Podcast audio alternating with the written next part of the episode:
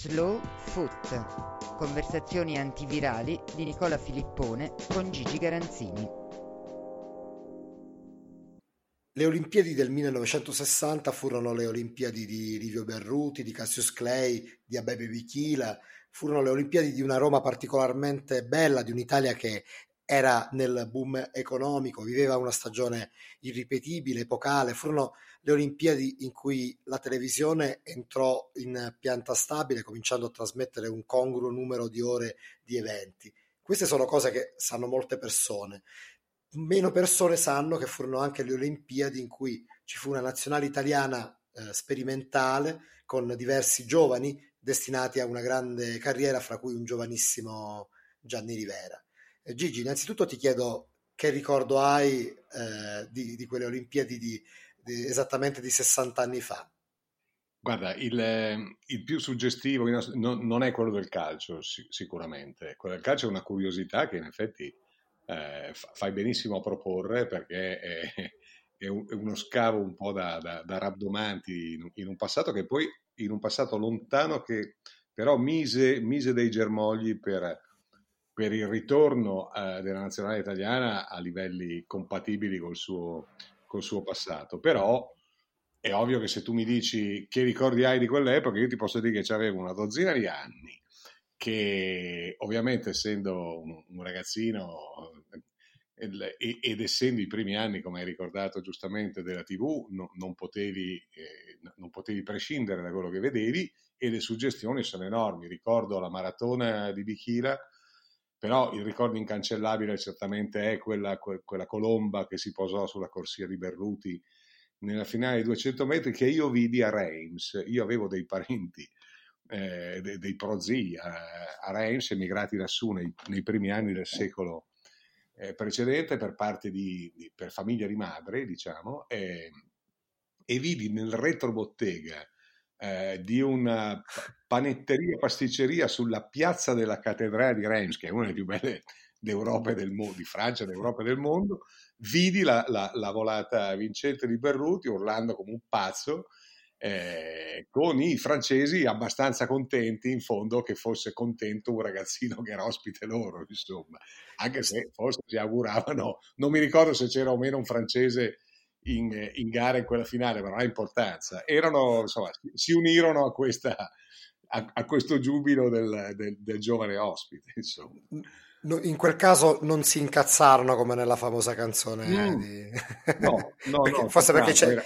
c'eri tu, eh, che eri un ragazzino e quindi non... Ero io a fare il e poi comunque era passato, erano passati quegli anni del 38 in cui le, le, les Italiens gagné tu, no? Co, co, come disse presidente francese di allora, perché, perché Bartali si era sommato alla vittoria dell'Italia nel mondiale lassù, vincendo il tour, ed erano anche finite nel 60 o quasi finite le inimicizie che, che la, guerra del, la seconda guerra mondiale aveva aperto tra, tra italiani e francesi, che sono sempre stati popoli eh, insomma, uniti o, o, disgiunti dalle Alpi, mettila come vuoi, insomma, popoli vicini, se, se, non fratelli quasi, diciamo almeno cugini, poi con rivalità o quello che vuoi, ma, ma che il 45, quando, quando, li aggredimmo alle spalle per sederci al, al tavolo dei vincitori con facilità, secondo, secondo, lo scienziato che adesso qualcuno rivaluta, no? addirittura, eh, i, i, francesi non la presero affatto bene e, e nei, nei, tour successivi, nonostante le vittorie di Bartali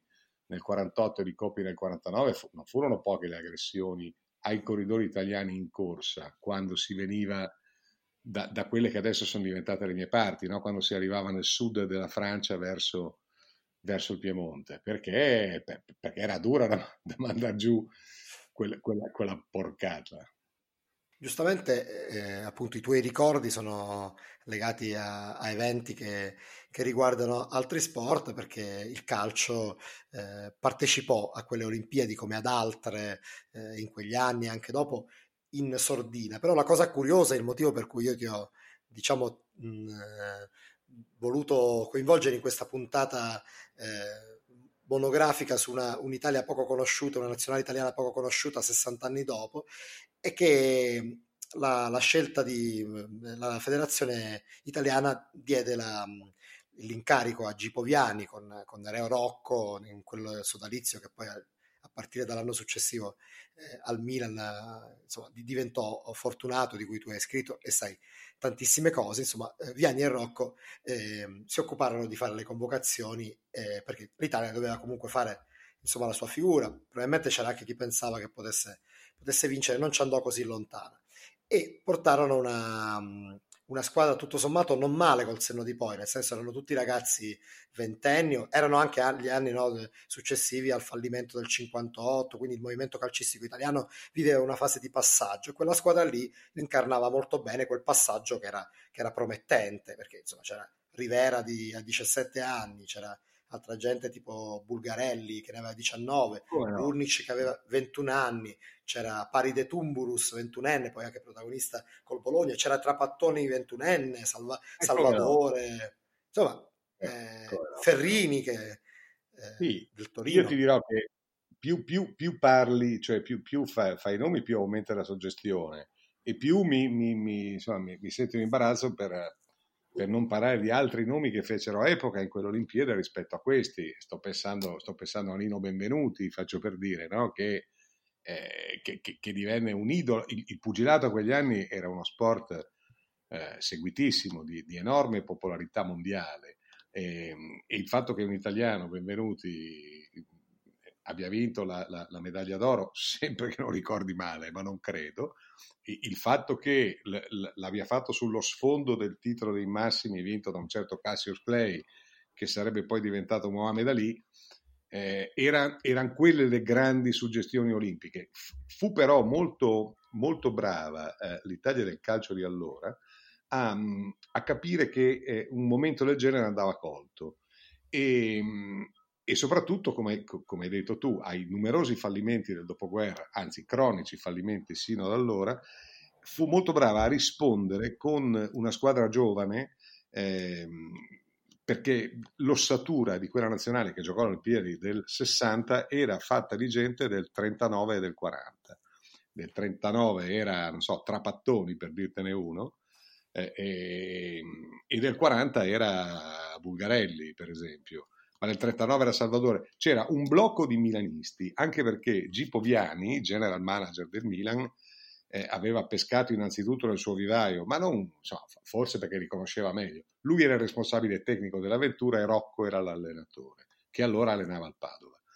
Quindi presero dei 20-21 anni massimo, con dentro appunto due, due grandi talenti bolognesi, che erano Bulgarelli innanzitutto, ma anche Tumburus eh, poi presero Giorgio Ferrini che era già, che era già un, un, un, grande emergente che sarebbe poi stata una bandiera del, del, Torino. Presero Burnic che allora giocava ancora nell'Udinese e che poi sarebbe stato una delle cerniere, delle leggende della grande Inter, ma da lì a poco, di, di Herrera. E poi il resto era un blocco milanista con Alfieri che era portiere, con eh, Giovanni Trapattoni. Pensa che Giovanni Trapattoni trovò moglie al, alle Olimpiadi di, di, di, Roma. Sì, trovo moglie perché, perché la signora Paola, che, che, che, che gli fa compagnia ormai da, da, da, allora, da 60 anni, eh, si conobbero a Grotta Ferrata in una, in una, passeggiata fuori da Ritiro Azzurro dove appunto erano loro, eh, Grotta Ferrata.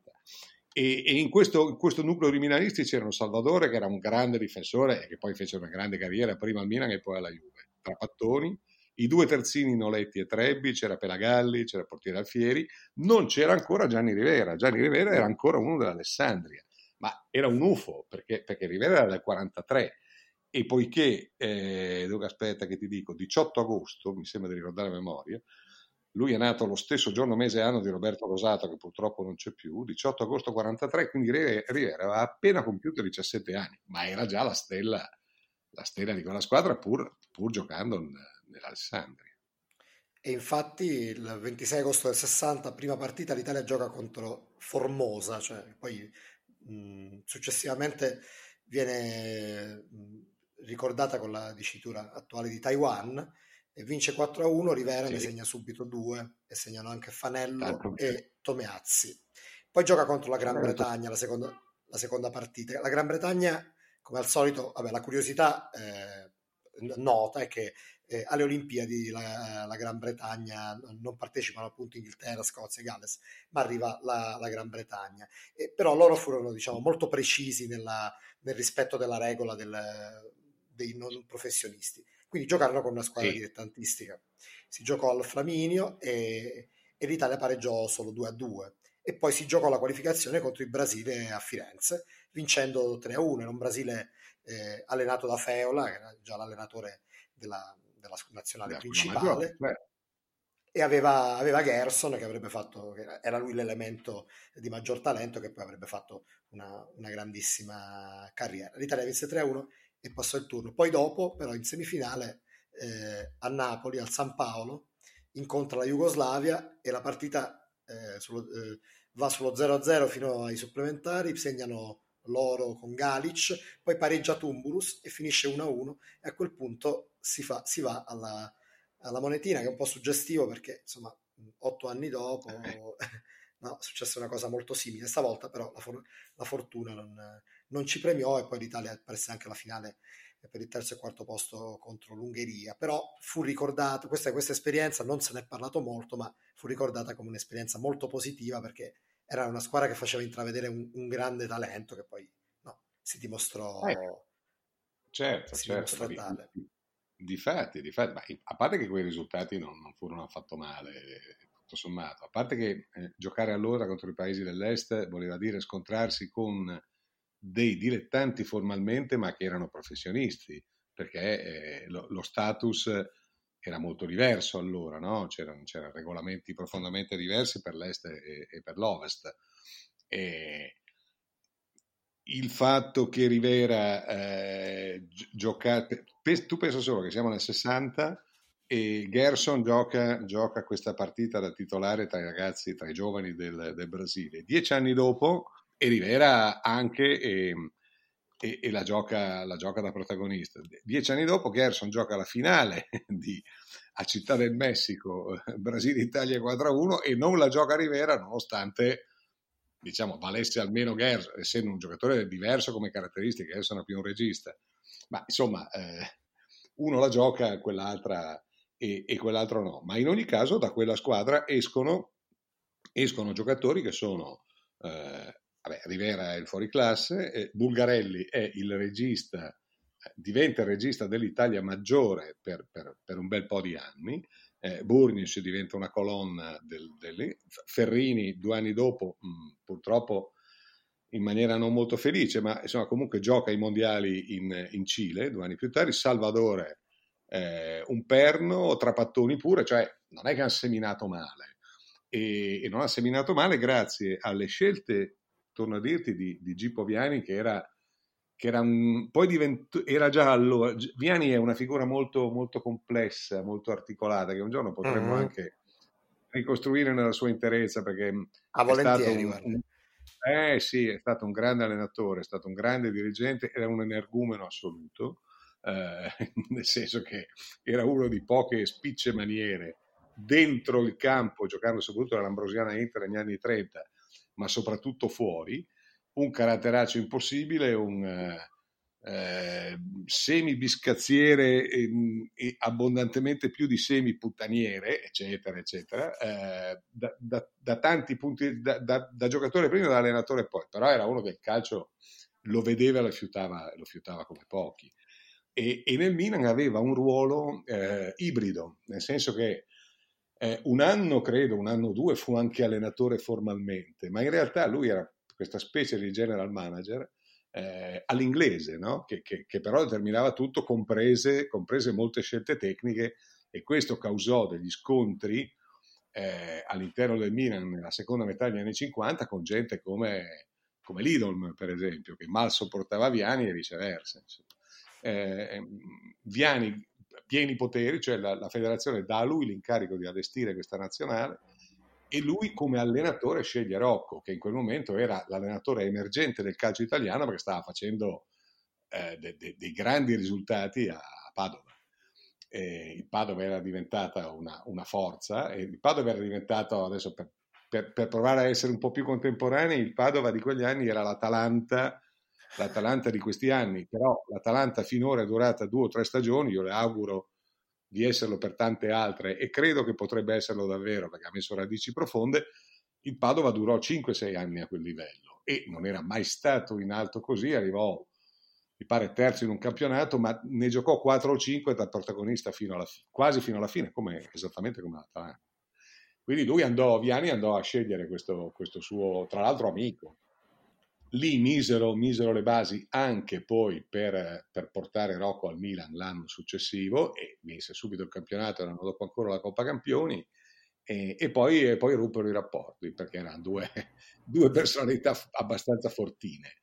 Eh, entrambi e quindi cominciarono a litigare su Altafini, su Greaves, su, su, su altri personaggi eh, in, ambito, in, ambito, milanista, si ruppero i rapporti, poi, poi Viani ebbe un infarto e, e sopravvisse a stento, du, due o tre stagioni difficili, ma comunque non era più in grado di, di cose, finché, finché il, il, secondo infarto se lo portò via ancora, ancora abbastanza giovane, cosa che poi toccò anche a Rocco, perché anche Rocco è morto molto, molto. Rocco non aveva 67 anni quando è morto, quindi stiamo parlando di, stiamo parlando di morti precoci davvero, insomma.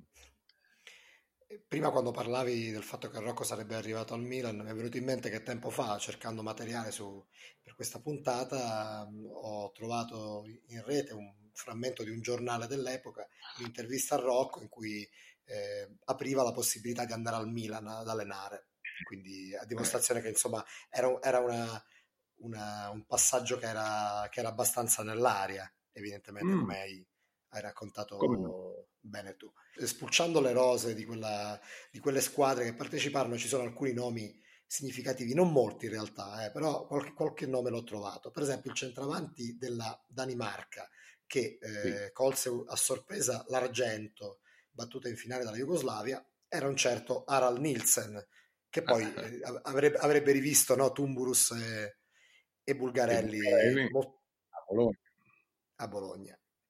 E nell'Argentina c'era Carlos Bilardo, che allora faceva il giocatore, centrocampista del San Lorenzo, di belle speranze, e, e insomma è un nome eh, sicuramente suggestivo. L'allenatore del, dell'Argentina era un certo Ernesto Ducini, che è stato il responsabile del settore giovanile della nazionale argentina per 25 anni ed è stato uno degli artefici del famoso successo al Mondiale Juniores in Giappone del 79 che fece conoscere a tutti Maradona, quindi diciamo di fatto uno degli scopritori di Maradona.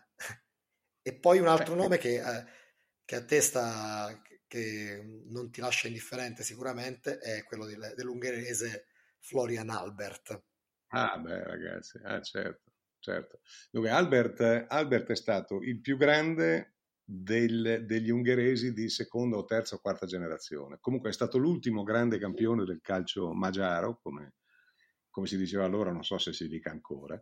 Eh, comunque, dopo, dopo quella in, incredibile, pazzesca covata che l'Ungheria ebbe alla fine dei 40 e durante tutti i 50, e lì sono nomi che, che, che, sono nella leggenda della storia del calcio, no? perché quando dici Puskas, dici Deguti, dici Bosic, il mediano, che secondo Bearzot mi ricordo che mi faceva ogni, ogni, volta una testa così con, con Bosi che secondo lui era stato il più grande mediano della storia del calcio, non aveva mai visto niente di simile.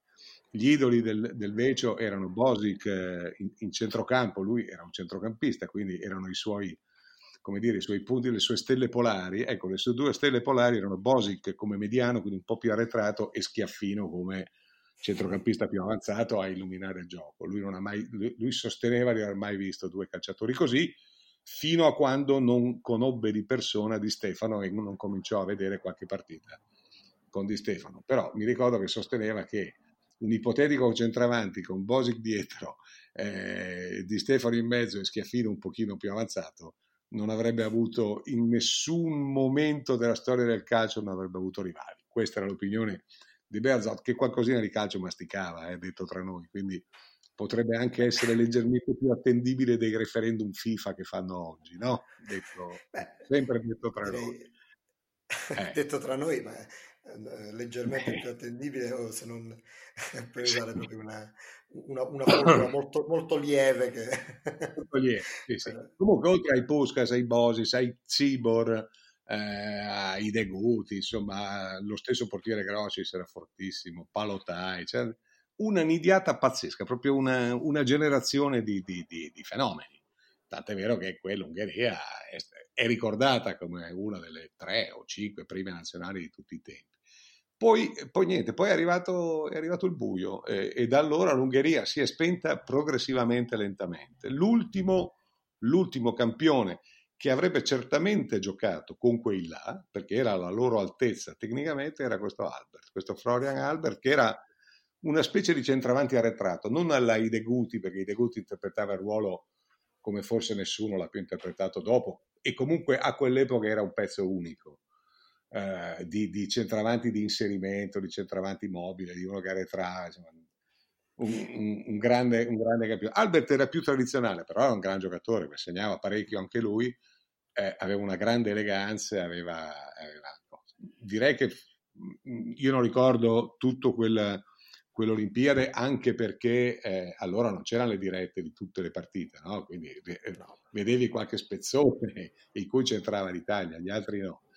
Bilardo è una suggestione, ma poi fu più, sì, fu celebre anche da calciatore, ma lo fu molto di più da, da allenatore. E il primo che hai detto non lo ricordo già più. Aral Nielsen. Nielsen.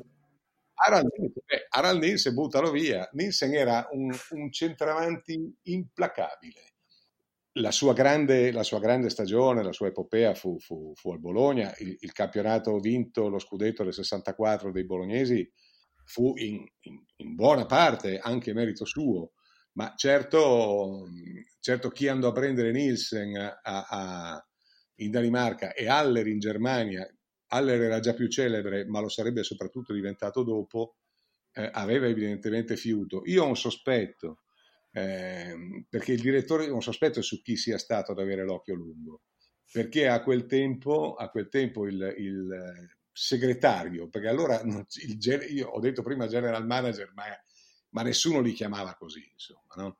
eh, mm. quello che faceva il mercato del Bologna era il ragionier Carlo Montanari, che è scomparso pochi anni fa, che ho avuto la fortuna di conoscere e di frequentare molte sere a tavola all'assassino, era veramente una miniera, una miniera di, di, di calcio, di, di, giocatori conosciuti e sconosciuti di, di, racconti, di trattative, di cose, sempre ovviamente off, off records, no? eh, per, perché era un rapporto amichevole, confidenziale, quelli da tavola, insomma, non, non quelli da, da taccuino. E sono convinto che Carlo Montanari, che non a caso fu il direttore sportivo in quegli anni, prima del Bologna, eh, del, nei primi 60, quindi per, per, arrivare allo scudetto del 64 e poi passò alla Fiorentina dove arrivò a combinazione allo scudetto del 69 con, con credo Pesaula in panchina. Pesaula e, sicuramente. E, e, quindi stiamo parlando, stiamo parlando di cose, no, non credo sia un caso. Comunque, quel Bologna eh, fu una grande squadra eh, in cui mise le mani certamente il ragionier, perché lui era ragioniere e ci teneva tantissimo, lavorava in banca, il ragionier Carlo, Carlo Montanaro. Beh, comunque, sicuramente quella, quell'edizione del, del, del 60 lo, in qualche modo lo, lo fece eh, lo fece conoscere. E, tra l'altro, eh, appunto, prima eh, mi, mi, chiedevo quando parlavi di, di Albert, di, una cosa che ti volevo chiedere, che differenza c'è fra il, diciamo, il centravanti arretrato, come lo definivi tu prima, e il, e il falso nueve, che è un termine che adesso va molto di... Cioè è la stessa cosa oppure sono due concetti è, un po' diversi? Non è molto diverso, non è molto diverso. il concetto è, è, è abbastanza simile, poi dipende, dipende dalle caratteristiche tecniche e tattiche di chi interpreta quella versione, però è così, eh, grosso modo è così, cioè il, il, il centravanti in quel caso ha o, o, è un centravanti vero a cui però piace arretrare e, e mandare in porta gli altri, facendo, facendo in, pratica, in, pratica, l'elastico della fionda, no? per, per, rendere un'idea. Eh, oppure, oppure, è un, uno che parte da lì per, per, per seminare per seminare gli avversari, ma in ogni caso con le difese di allora che erano certamente molto più statiche rispetto a oggi, come molto più statico era tutto il gioco, eh, un, un, attaccante centrale che ti risucchiava fuori i, i centrali avversari e, e, poi, e poi si, insomma, era in grado di, di impostare l'1-2 veloce con eh, l'altra mezzala, con la punta, era, era una risorsa incredibile. Il, il massimo esempio fu Ideguti perché era fortissimo lui in quel ruolo, ma la sponda di, di prima lui poi la faceva con Puskas da una parte e Cocis dall'altra, che era un, un, un, gigante biondo fortissimo di testa, ma con un piede fatato anche lui, e che poi fece una, una, una brutta fine ai tempi del Barcellona. Mi pare si suicidò buttandosi da una, da, da una finestra. Non, non, non ricordo i, i dettagli, ma erano abbastanza drammatici. Gigi, io per te ho un paio di domande difficili, ma non di, nel senso che, che richiedono risposte eh, complicate, ma so che tu ce la farai. allora, la, la, prima è questa. Secondo te perché alla fine il calcio, eh, che è lo sport più popolare che ci sia, alle Olimpiadi non ha mai attecchito veramente? Cioè perché gli altri sport alla fine eh, dopo che le regole sul professionismo diciamo, si sono, sono cambiate, hanno portato, portano i migliori alle Olimpiadi, eh, basket eh, compreso in alcuni casi nelle, nelle ultime edizioni, e il calcio alla fine non ha mai avuto quel ruolo di sport principe delle Olimpiadi. Allora, questa, questa, è già impegnativa. Eh, io le, ragioni precise non te le so dire, o meglio, se, se torniamo indietro, la, la, distinzione era tra dilettantismo e professionismo. In teoria, in teoria però, alle Olimpiadi non, i, i, professionisti, di, insomma, quelli che facevano sport professione, professione non potevano partecipare. Eh, e quindi questo è il primo grande distinguo, mh, molto precario, molto, molto peloso peraltro, no? che, che ha, sempre, ha, sempre, complicato un po' le cose. Stiamo però parlando di, dell'epoca già moderna, perché nell'antichità, io per antichità intendo non, non le Olimpiadi dei tempi di Pericle, eh, ma già le Olimpiadi di Coubertin, insomma le, le prime 5-6 edizioni, le vinsero comunque, le vinsero Uruguay per esempio nel 24 e nel 28, no? E, e, e, le grandi nazioni eh, erano presenti, sì certo con i giovani, però i giovani bisogna sempre vedere quanto erano giovani. Per esempio, nel, nelle nazionali dell'Est, dove, eh, dove, non c'era professionismo ufficiale, perlomeno, eh, c'era gente po- molto più matura dei ventenni che, facevano, che componevano l'Italia del 60, per esempio. Già questo è un distinguo. Poi, sai, sul resto, in, in teoria, io credo che che fosse profondamente giusta la distinzione, che oggi però non puoi più applicare, oggi è da, è da un sacco di decenni ormai. Cioè che le Olimpiadi, il calcio delle Olimpiadi fosse un calcio giovanile, fosse un calcio non ancora di professionisti, no? perché se no è un altro doppione dei mondiali, degli europei, delle Coppe d'Africa, de, del, del, Sud America e finché ce n'è.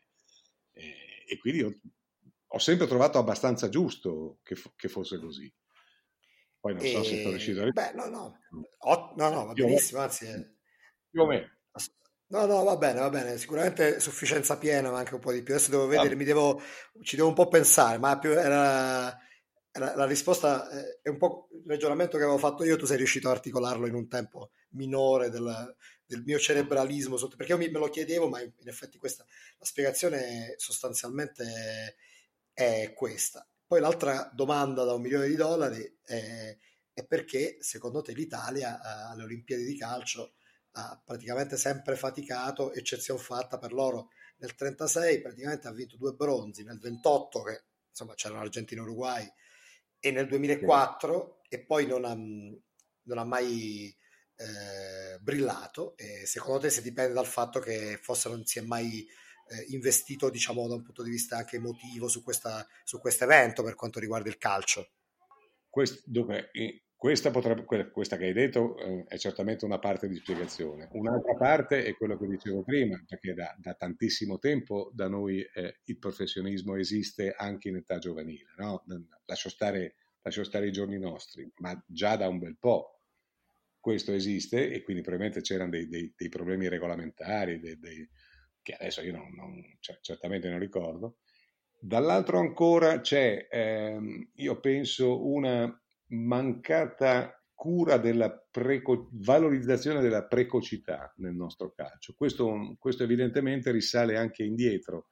Eh, cioè, o- oggi noi, eh, è, uno dei grandi temi di oggi e comunque degli, degli anni recenti. Perché in Spagna, in Inghilterra, eh, in Germania i migliori prodotti del vivaio finiscono in prima squadra senza che nessun allenatore o manager o cosa cominci a spaccare le balle dicendo che devono fare esperienza, devono maturare, eccetera, eccetera, e maturano giocando e giocando a che livello. Guarda il Bayern di, di questi giorni, quanti ne ha, ma lo stesso Lione per carità, quanta gente ha buttato dentro, ragazzi del vivaio, eh, che, che, hanno innervato la squadra. Da noi, da noi è, è, molto, ma molto raro e comunque vengono anche messi nel, nel, nel mirino immediatamente, no? perché eh, ma da, da, dalle, stesse tifose, dalle stesse singole tifoserie c'è sempre stata più più paura da noi di lanciare i talenti giovani.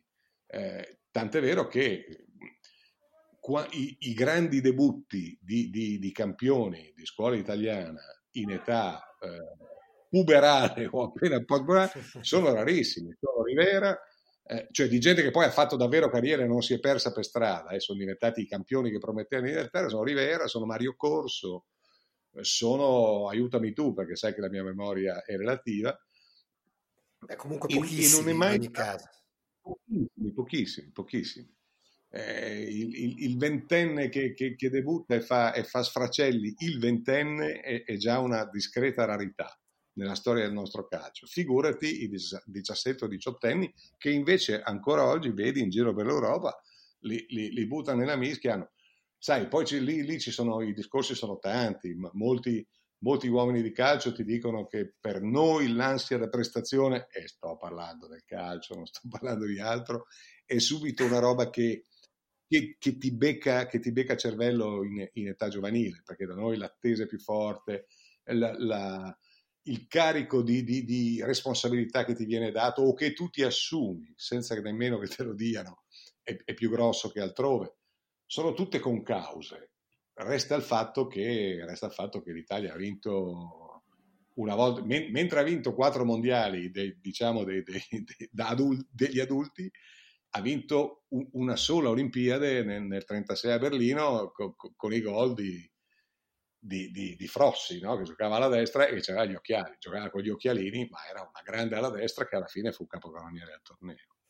E invece poi quando si pensa alla, alla nazionale alle Olimpiadi, uno dei, degli esempi che viene spesso citati, forse una delle più grandi sorprese e umiliazioni della storia del calcio italiano, è il famoso 4-0 subito nell'88 a Seoul contro, contro lo Zambia e, e quello forse, non so se sia stata la più grande, il momento più difficile de, de, della, del calcio della, della, storia della nazionale, però sicuramente fu, una, fu un'umiliazione notevole. Tu te la ricordi quella, quella squadra? Vagamente. Sinceramente in maniera, in maniera, abbastanza vaga, però è chiaro che fu una cosa che fece epoca, ma vedi, non fece epoca fino in fondo eh, proprio perché non c'è mai stata questa grande attenzione, soprattutto da noi, eh, verso il calcio olimpico, verso le Olimpiadi intesa come, come, calcio. E io questo non lo trovo così sbagliato, onestamente, perché, lo dicevo già all'inizio, perché le Olimpiadi per me sono il momento in cui finalmente vedo,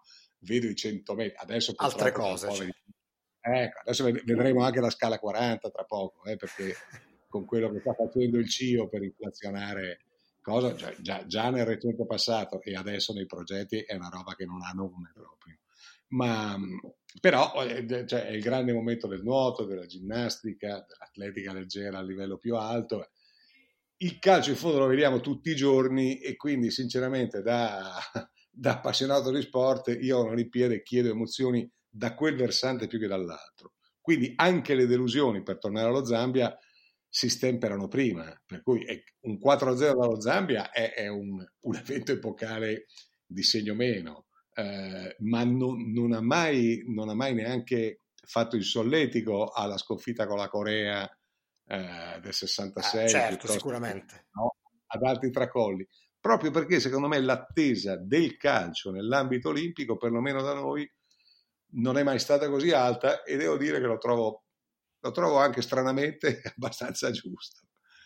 Negli anni Ottanta, peraltro, eh, si trovò una formula eh, che prevedeva di, la, la, lo schieramento di una nazionale olimpica che era formata da professionisti, che però non erano sostanzialmente gli stessi del giro della nazionale principale, ma non erano nemmeno i giovani che adesso dell'Under 21 che ci vanno ora. Infatti quella squadra che era allenata da, da Rocca, c'erano Tacconi in porta, c'era Virdi, sì. Scarnevale, Mauro, Ferrara, Tassotti. Insomma, era anche un, um, una squadra di un certo, una nazionale B di, anche di, sì. di spessore. Questo, questo rese quella, quella sorpresa ancora più, eh, però vedi, vedi, vedi che se, ecco, però vedi che anche in quell'epoca in cui comunque hanno provato a regolamentare, a fare una scelta un pochino più netta, ma vedi comunque che era un ibrido, perché non, non si è mai puntato eh, né su, sui, sui, più forti in assoluto, per ragioni appunto probabilmente di iperprofessionismo, eh, né su, sulla squadra giovanile e, e, e dilettantistica, almeno in teoria, eh, fino in fondo. Sì, sì, era, era, questo demi vierge, no? questo qua dell'88, che poi ha provocato, ha provocato questo, in parte, probabilmente ha provocato eh, un, un, po' di genesi di questo, di questo disastro. Insomma. Bene Gigi, io la prossima volta mh, mm, eh, ti, ti, riporto di nuovo all'attualità perché sarà tempo di fare, di fare un bel bilancio definitivo di questa, di questa Champions e quindi studia bene perché ti... ti, mi ti, preparo, ti mi di... preparo sulla eh, sì, sull'Europa League, mi preparo, sì. Mm, proverò a farlo.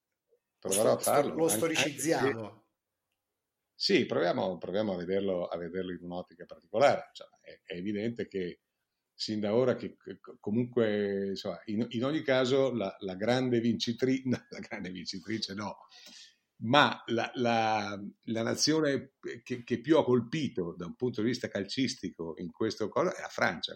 Perché, eh sì. perché quando, quando, eh, quando, a fine marzo eh, la Francia abbassa la Claire, come si dice a Milano, no? tira giù la saracinesca e dice basta, il calcio è finito, ne parliamo quando sarà finita la pandemia, vabbè, a parte che finita la pandemia, magari, magari fosse finita la pandemia, che, chi ste o problema, no? come dite voi dalle, dalle parti vostre, è esatto.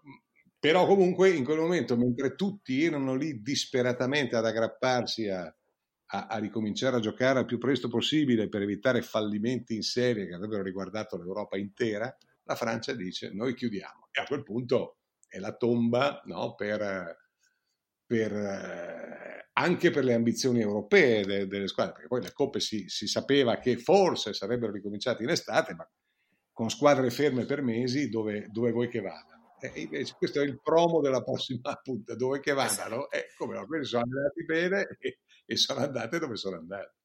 Anche perché ricordo che in una delle nostre precedenti puntate, quando ancora doveva ripartire tutto, tu dicevi che questo, eh, questa, questo stop del calcio francese era un'incognita, ma poteva essere una, una cosa che li penalizzava, ma non era, non era detto, cioè era, era una, una, variabile tut, tutta da verificare. In effetti si è dimostrato. Era un'incognita che poteva anche essere un, un propellente, e, e, poi, per, per, per, e, poi, lo è stato. Insomma. Evidentemente fare, lo, lo, è stato. Eh. Perfetto, ne, ne, parleremo abbondantemente la, la settimana prossima. Io eh, ringrazio chi ci ha ascoltato, ricordo che ci trovate su storielibere.fm, sulle vostre app di ascolto preferite. Gigi, ti do appuntamento a, alla prossima puntata di agosto, eh, fra una settimana, e, e noi comunque ci sentiamo prima. Molto bene. Alla prossima, ciao. Ciao.